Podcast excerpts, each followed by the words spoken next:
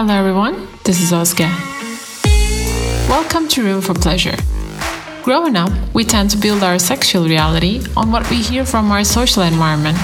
But we are all unique and our needs are different. I believe normalizing talking about pleasure and sex and hearing other people's stories can inspire many of us to discover and embrace our sexuality. That's why I sit down with people I met in Lisbon to talk about in which ways they're experiencing pleasure.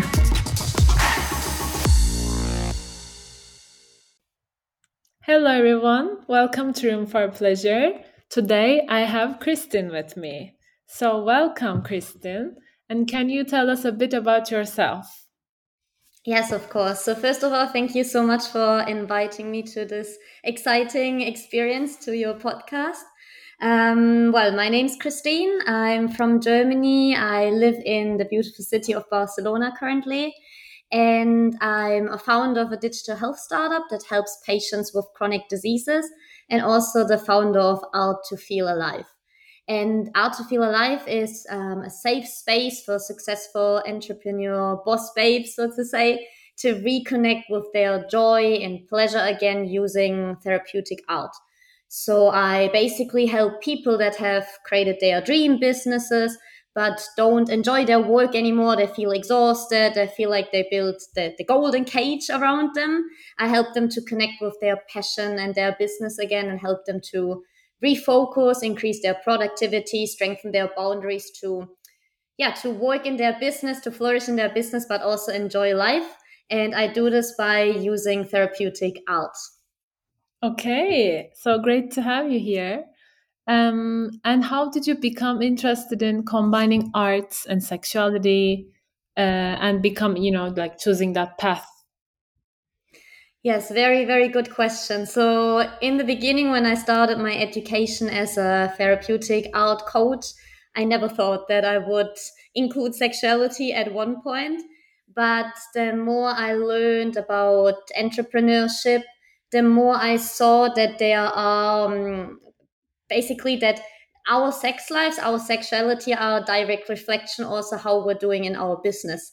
At least it was the case for me. So, like to give you an example, if you have a difficulty to orgasm, it could be because you have an underlying belief that you always need to control everything in life. And of course, an orgasm is not controlling. It's very messy. It's about letting go. It's about receiving. And hence you might not allow this because you don't feel safe. It's the same in business. In if you create your own business, if you're an entrepreneur, you can't control everything. You might try to do it, but you will eventually burn out. So you also need to learn to let go and receive. And um, there's so many more like um, uh, basically mirrors I saw also with pleasure. Like, uh, do you allow yourself the pleasure of being touched? Do you allow yourself the pleasure of sex? And how does that reflect in your in your business or in your life? Do you allow yourself pleasure in your life, in your work, with your friends? Or how confident are you? Are you in bed? How confident are you in your business? And the more I started to see like these these connections, the more I, I, for myself, I had to integrate working with sexuality, integrate working with sensuality. And yeah, then I started to go to the root. I looked at my vulva. And from there, because I always use art, I started to draw her. And with this, I started basically the journey of working with, yeah, with my own sexuality, with my own body through, through art. That's amazing. And um, can you share some examples how uh, creating this vulva art has helped women uh, with like connecting with their bodies, or have you noticed any like transformative experiences? It can be something personal as well about you, or like you know someone you know maybe.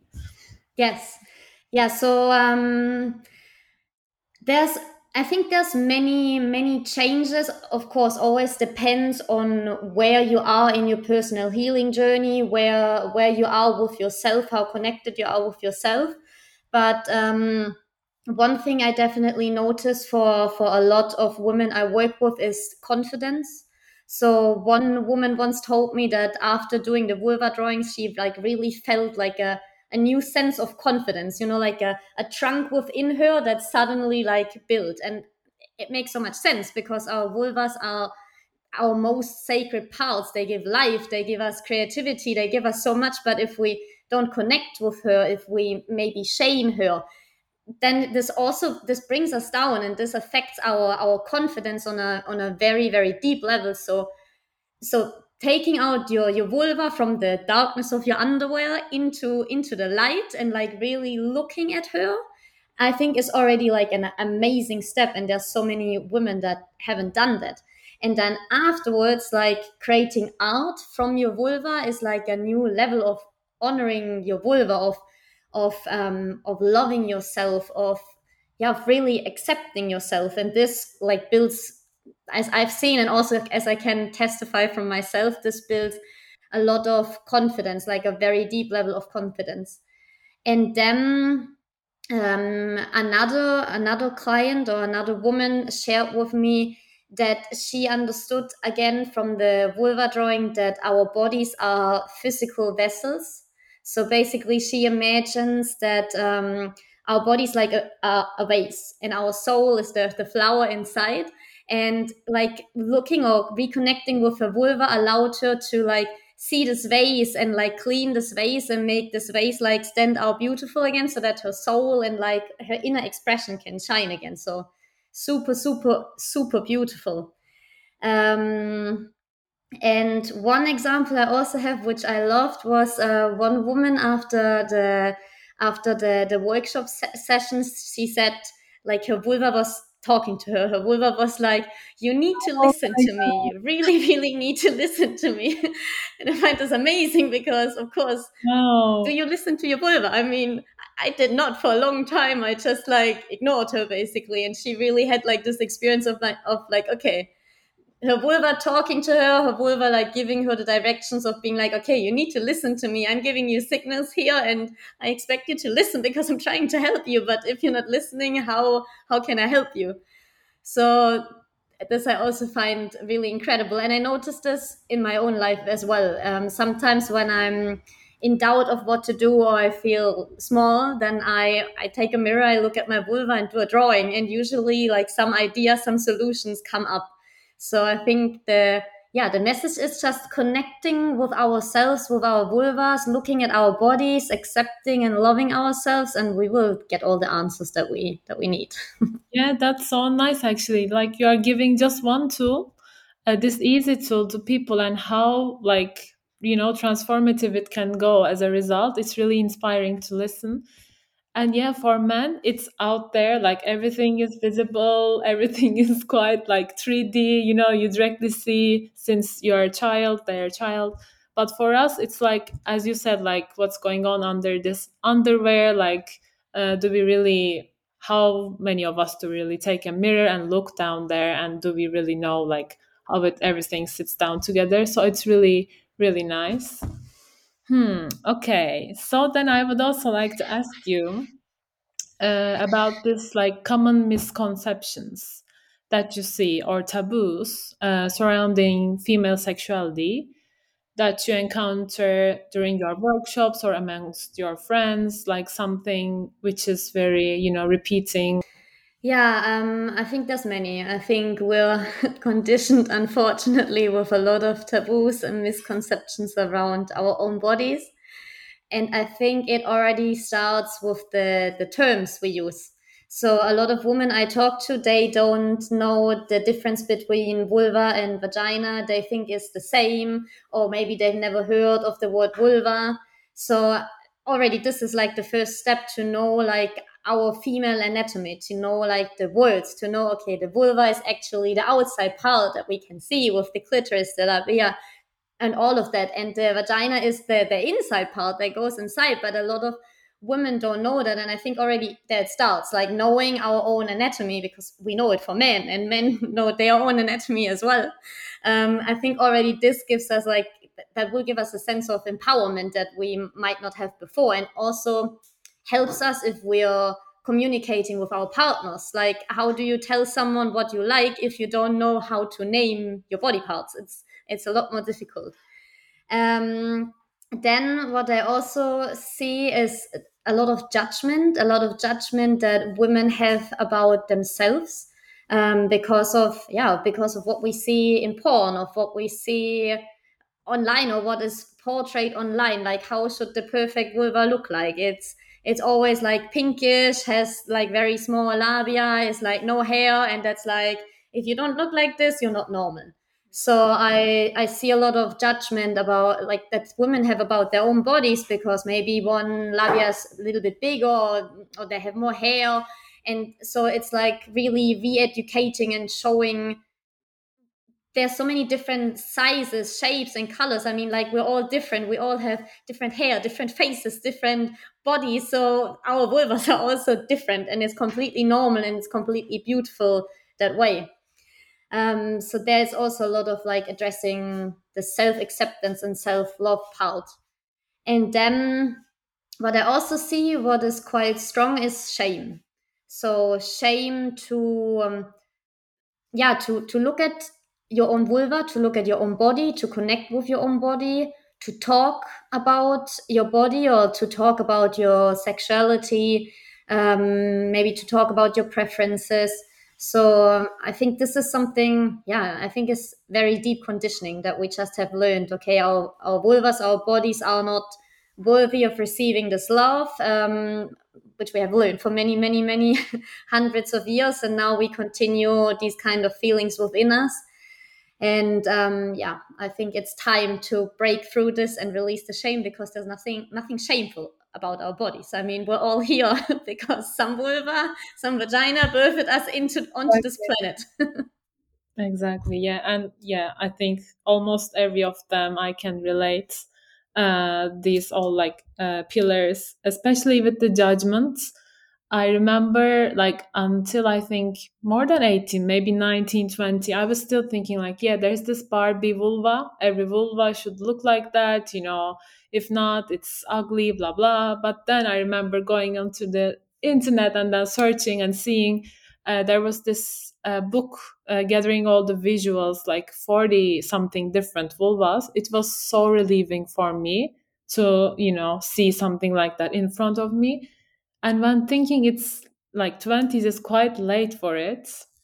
Of course it's never late but you know like what are we consuming? What we don't know is really affecting us so yeah. And i just want to and now have a pop-up question about this communicating with partners actually. Mm-hmm. uh, i wanted to ask you uh, like you are someone uh, who is aware doing all these drawings you know this is a part of your life aware of your body and everything.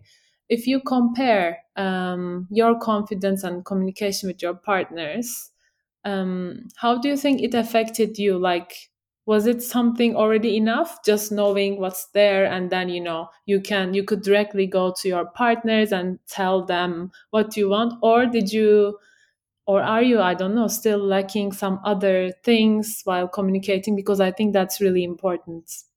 Yes no it's it's, it's super important. And i think it's not just only about um, knowing how to label your own body and connecting with your own body. I think is also a matter of effective communication like literally learning how you can communicate effectively. So like in the moment kindly and with an open mind so that the other person under understands. And um, yes i mean if i look at my my, my past relationships i didn't have this. Like i didn't have these tools. I didn't know how to express myself and say i like this and i don't like that. I basically just went along with what was happening because that's how i learned it should be and i'm still i'm still in the discovering phase of like really learning to say what i what i like and like communicating this with my partner.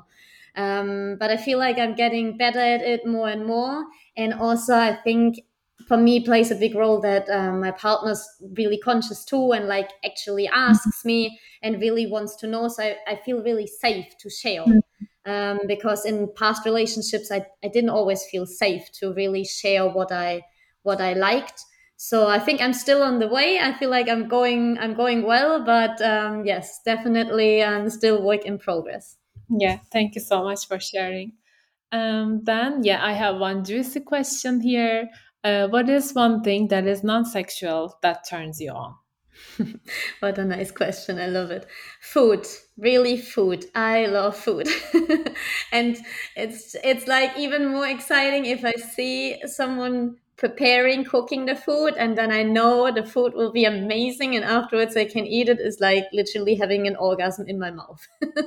so I know it's not sexual, but I, I could make it sexual if I wanted.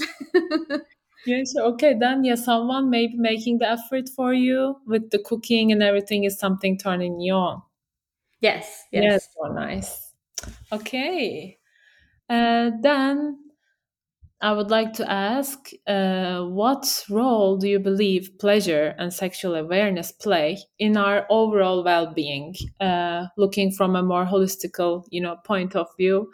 And yeah, what do you think about this maybe in general? Um, yeah, I think pleasure and sexuality in general they play very very crucial roles. They are pillars of our well-being.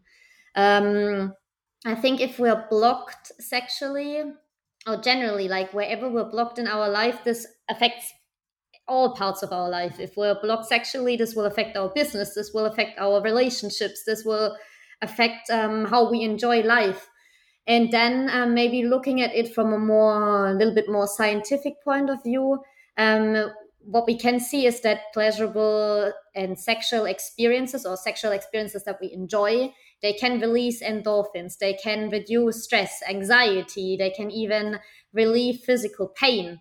Um, so like having a healthy sexual relationship or having a healthy um, awareness around your sexuality can already improve like your emotional well-being on a physical level.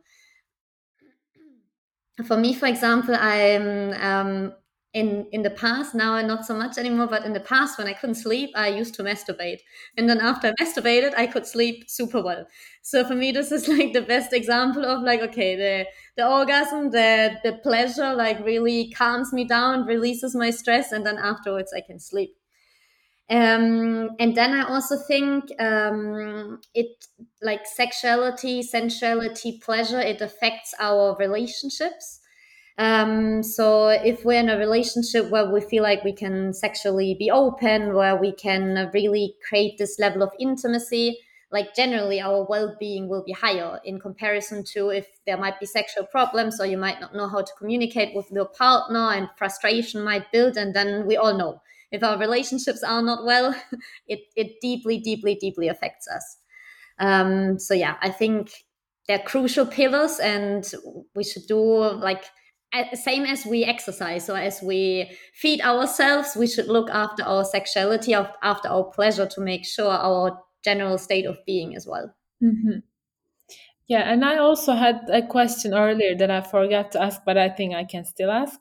Uh, because yeah now that i'm talking to this very aware you know uh, brave woman i'm just curious about uh, the roots actually like while you were growing up what kind of uh, sexual education did you get and uh, how did you put on top or like i don't know uh, made yourself in that route education wise well, I think the short answer is not really. I, did I receive any sexual education? So if I if I look at my parents' place, my parents they they never talked about sex. Like between them, I never heard them talk about sex. To me, my sister, they never talked about sex. So it was what I learned. It was like it's the super taboo topic. It's not okay to talk about it. And I even remember sometimes as a family we were watching a movie and then come like some sexual scene comes up. And I remember like the awkward silence in the room, everybody hoping that the scene will go away very soon. And so from my parents, I learned okay, completely taboo. In school, I remember that we only once had like um, um, like a sex education day where we went to another building, and there, at least from what I remember, they educated us on consent and how important consent is, and um, they gave us these um, these wooden penises and we had everybody had to put condoms on it. Oh, so that's okay. what we learned. So important consent and um, contraception or, or yeah protection basically. But as far as i remember we didn't learn about different types of orgasms or pleasure or like so many other things that connect to this. So yeah i generally just learned okay sex is taboo. You don't talk about it or it's like very mechanical. You you do abc and then it's done. And yeah for a long time i was i was living like this. So for like i had some like some bad relationships but because of this i chose to have sex even though my body didn't want to but i didn't know how to communicate. You know i just didn't know how to say no in the moment because i learned it's not okay to talk about this. So um, and also like the taboos around like self pleasuring and like uh, touching myself. I mean i inherited all of this and for a very long time i yeah I, I just played along with it because i didn't know there's another option. And then um yeah i don't remember the exact moment but i started to become more and more aware that this is not the norm that there's other options. Started to talk to my friends and they also noticed a lot of taboos um, in Germany, especially, or where I was from. I was I'm from a small town, so maybe this also plays a role. And then when I left um, Germany and when I started to live in Spain, I feel like the but also I live in a big city now. Here, the people are more the, the women I met are more open. And so I started to discussing orgasms and different techniques to do orgasms and all of this, which before I didn't know. And so I think slowly it became more normal and less of a taboo topic. Yeah, yeah. I was also curious to ask you, like, when you compare to Spain to Germany, how do you think? But yeah, I think it's also about our age. Right now, we are all like grown ups and then more open to talk. But yeah, definitely. Still, I would expect much better than Germany. Actually, only one day education. This is really disappointing. I hope it's changing now. I don't know. Yeah, me too. I mean, it can also be of the area where I was from. You know, maybe I don't know, maybe in the bigger cities it's different, but at least the area where, where I was from, I felt like it's a general taboo topic for everybody. Yeah. So, but I hope it's changing too. Yeah, hopefully. And then, yes, what does pleasure mean to you, and how do you make time for it in your life? Um, very interesting question. So, um, for a very long time of my life, because of all of these taboos and conditionings that I inherited, I, I, I really thought that pleasure is not a, one of the sensations I can feel. I thought this is just not for me. um, I felt a lot of joy in my life at the time, but I never connected pleasure and joy in any way and just thought, okay, I feel joy, but I don't feel pleasure. And then I remember I had a, a therapy session um, some some time ago, and there I really had this this reframing where I understood for the first time, okay, all the positive experiences, all the positive feelings we're having are pleasure. This is pleasurable. I'm feeling pleasure. and for me, this opened up the world to like, oh my God, every time I feel joy, I feel happy. Actually, I'm experiencing pleasure. And from that moment on, I really started to change my relationship to pleasure and make it a focus, like to enjoy and really in- integrate pleasure in all my all areas of my life. When I'm eating, when I'm walking, when I'm going to the beach, when I meet friends, in my work as well. Um, so for me it's not so much something i make time for in my calendar because for me it's more something i try to like invite in everything i have in my calendar or in my life to live the most pleasurable and joyful life i can. Yeah thank you so much again for sharing. And i was also thinking about it the other day. Like for example when we are on a vacation how easy it is to feel like yeah it's so pleasurable i'm so grateful you know saying these things to your friends to yourself. But then when you're back to the routine working life you're like yeah getting up at seven and then going to rushing to work. And we tend to really forget about these. But i think the point is finding them actually there. So that's really really important. Yeah mm. yeah. It's true. And i think it's like a, it's a constant practice you know of course uh, on in holiday it's easier you have more time but i think also during your normal routine what I do, for example, is once a week I sit down and ask myself if in the last week I was feeling pleasure and if I was enjoying my week. And if the answer is no, I look at okay, why why was that and what can I change? And so I try to make like these conscious check-ins with myself to see okay where I'm at at my at my pleasure state. How can I improve it, or why is it not where where I want it to be? but still of course i have like uh, days where where i don't feel so much pleasure where um, maybe i feel sad or something else is going on and i'm frustrated but i think generally if we try to make this conscious effort or it could be maybe in the evening before going to bed okay what what am i grateful for today did i feel joy did i feel pleasure um, i think this can change a lot even though it's such a small small habit to have yeah definitely then uh, moving on to our final question. Uh, what advice would you give to your younger self about sexual awareness, pleasure, uh, about life in general? Uh, yeah, what would you say to younger Christine? um, what I would say to younger Christine is first of all that she is a divine expression of love and light and that she has every right to express herself sexually as she wants to, fully own her pleasure, fully enjoy her pleasure, because we're all sexual and pleasurable beings, every single human.